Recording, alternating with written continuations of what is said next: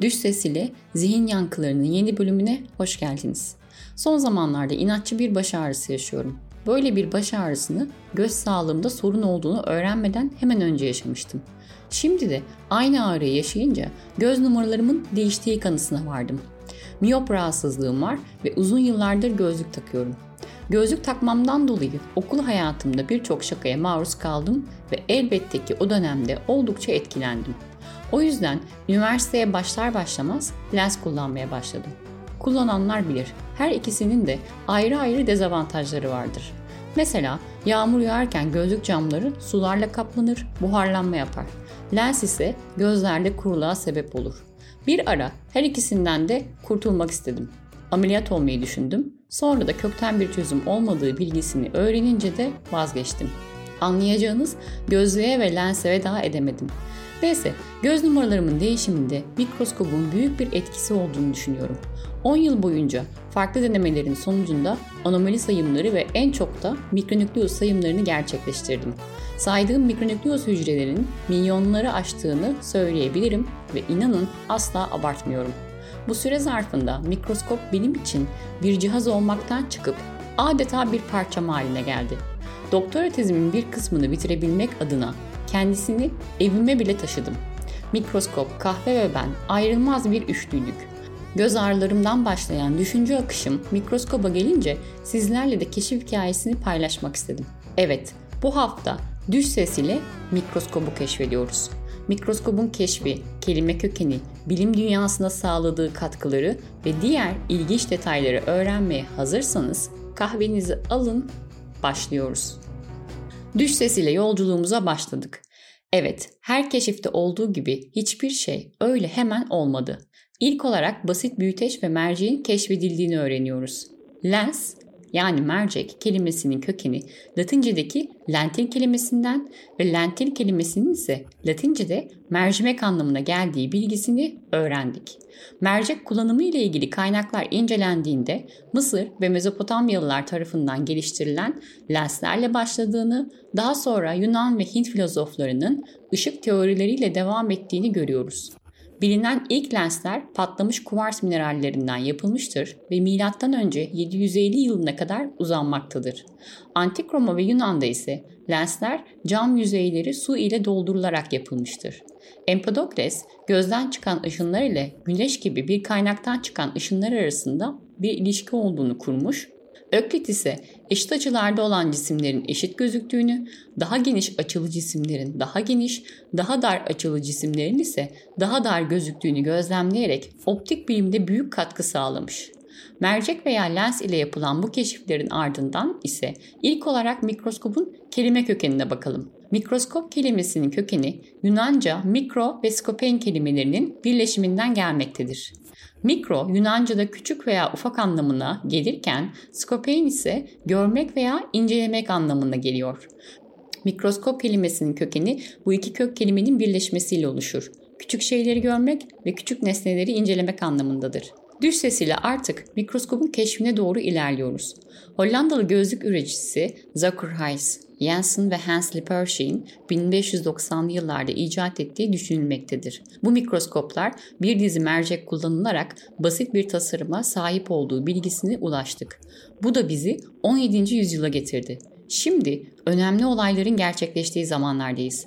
Şöyle ki bilim insanı Robert Hooke'un mikroskobun gelişiminde önemli bir figür olmuş olduğunu görüyoruz. Hooke kendi mikroskobunu tasarlayarak ve geliştirerek o dönemdeki mikroskopların kalitesini arttırmıştır. Daha önceki mikroskoplarla karşılaştığında daha yüksek çözünürlük ve netlik sağlayan bir tasarım geliştirmiştir. Mikroskop kullanarak bitkilerin yanı sıra böcekleri, mantarları ve diğer organizmaları da incelemiş olduğu bilgisini de paylaşalım. Düş sesiyle 17. yüzyılda süren yolculuğumuzda modern mikroskobun babasıyla karşılaşıyoruz. Anthony van Leeuwenhoek, Hollandalı bir bilim insanı. Şimdi bir duralım, düşünelim. Eğer mikroskop keşfedilmeseydi ne olurdu? 1. Hücrelerin keşfi gecikirdi. Bu da modern hücre teorisinin gelişimini geciktirirdi ve biyoloji biliminde büyük bir eksiklik oluşabilirdi. 2. Mikroorganizmaların keşfi gecikirdi. Mikropların ve mikroorganizmalar tanımlanamayacağı için hastalıkların nedenleri ve yayılımları hakkında anlayışımız oldukça sınırlı kalırdı ve mikrobiyoloji bilim dalı gelişemezdi. 3. Temel tıbbi keşifler gecikirdi. Mikroskop olmaması durumunda hücresel düzeyde hastalıkların anlaşılması ve tedavi yöntemlerinin geliştirilmesi oldukça zorlaşırdı. 4. Birçok alanda yapılan bilimsel keşifler kısıtlanırdı. 5. Bilimsel keşiflerde gözlem yapmayı sağlayan kritik bir araç olduğu için bilim insanların deney yapması zorlaşabilirdi ve bu da bilimsel yöntemlerin gelişimini yavaşlatırdı. Ancak bu olasılıkların hiçbiri gerçekleşmedi. Mikroskop keşfedildi. İlk olarak canlı organizmaların ve mikropların gözlemlenmesi gerçekleşmiş. Tek hücreli organizmalar, spermatozoalar, bakteriler ve diğer mikroorganizmalar incelenmiş. Leeuwenhoek kendi yaptığı mikroskopla bilim dünyasına birçok katkı sağlamış. Bu sağladığı katkılardan ilki su örneklerini inceleyerek bakterileri gözlemlemiş ve mikrobiyolojinin temelinin atılmasını sağlamış. İkincisi ise insan kanını inceleyerek kırmızı ve beyaz kan hücrelerini gözlemlemiş ve tıp alanında büyük bir ilerleme olmuş. Son olarak da organizmaların anatomileri ve yapıları hakkında önemli bilgilerin bilim dünyasına katılmasını sağlamış. Şimdi düş sesle yolculuğumuzda 20. yüzyılın başlarındayız. Elektron mikroskoplarının geliştirilmesiyle bilim dünyasında bambaşka bir sıçrama yaşanmış olduğunu görüyoruz. Elektron mikroskopları, elektron demetleri kullanarak çok daha yüksek büyütme oranlarına daha ince ayrıntıların görüntülenmesine olanak tanır. Bu hücre biyolojisi, malzeme bilimi ve diğer birçok alanda büyük keşiflere yol açılmasını sağlamıştır. Son olarak ise geliştirilen kriyo elektron mikroskobu biyomoleküler yapıların incelenmesi için çok güçlü bir araç haline gelmiştir. Bu teknoloji biyokimyacıların protein ve virüs yapısını anlamalarına yardımcı olmuş ve yeni ilaçlar geliştirme süreçlerini hızlandırmıştır. Evet, mikroskobun keşfini düz ses ile beraber adım adım takip ettik. Mercek ile başlayan süreçler, daha doğrusu görünmeyeni görme merakı şu anki gelişmiş mikroskoplara kadar uzandı. Biraz önce bahsettiğimiz gibi eğer keşfedilmeseydi hayatımızda karşılaşacağımız zorluklardan konuştuk. İyi, hoş. Bu mikroskop bizim hayatımızda neye yarar diyorsanız sizin adınıza düz sese onu da sordum. Verdiği cevap şöyle. Mikroskoplar sadece bilimsel araçlar olarak değil, aynı zamanda eğitim, merakı besleme ve keşfetme aracı olarak da önemlidir. Özellikle eğitim kurumlarında öğrencilerin bilimsel meraklarını ve gözlem yeteneklerini geliştirmede önemli bir rol oynarlar. Bireylerin mikroskop kullanımı gözlem yapma becerilerini geliştirir ve bilim dünyasına olan ilgiyi arttırabilir. Son olarak sizinle kendi mikroskopla tanışma hikayemden bahsetmek istiyorum. Lisans eğitimimi Ege Üniversitesi'nde almama rağmen bina ile ilgili sorun olduğu için oldukça kötü şartlarda eğitim aldık. 150 kişilik bir sınıftık. 4 yıllık eğitimimiz sırasında her yıl binanın sonraki yıl olacağı söylenmesine karşılık bu asla olmadı.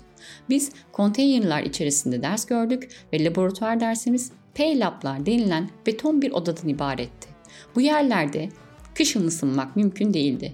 Rüzgarda konteyner sallanır, yağmurda ise çatısından su girerdi. Yazı doğru ise içerisi alev gibi olurdu. Böyle şartlarda mikroskop sayısı da tahmin edebileceğiniz gibi sınırlıydı. Okuduğum bölümde neredeyse her dönemde laboratuvar dersi olurdu. Buna karşılık laboratuvar derslerinde mikroskoba hiç dokunmadım. Hocalar görmemiz gereken örnekleri mikroskoba yerleştirir, biz de sırayla okülerden bakardık. Hepsi bu. Uzaktan baktığım mikroskoba ilk olarak yüksek lisansa dokundum.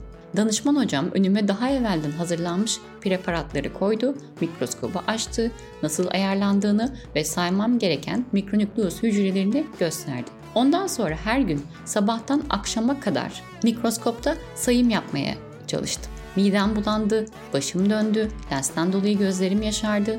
İtiraf ediyorum ilk zamanları tek okülerden bakıyordum. Sonra aynı anda iki okülerden bakmayı öğrendim. Zamanla da mikroskop kullanımım, hızım, her şeyim değişti ve gelişti. Mikroskop keşfinin süreci gibi bilim kullanma sürecim de ilerledi. Yüksek lisansla tanıştığım mikroskop sonra da uzun bir süre hayatımdan çıkmadı. Evet, düş sesiyle bu haftaki bölümün sonuna geldik. Bu bilgilerle ne yapacağız diyorsanız gözlerimizin aslında birer mercek görevini gördüğünü hatırlayabilirsiniz. Göz sağlığınız iyi ise benim yerime de mutlu olabilirsiniz. Bu konuyla ilgili daha fazla bilgi edinmek isteyebilirsiniz. Ya da siz de düzenli olarak mikroskop kullanılan bir işte çalışıyorsanız mikroskopla ilk tanışma hikayenizi bizimle yorumlarda paylaşabilirsiniz. Gelecek hafta yeni bir keşfe çıkacağımızı düşünerek hoşçakalın.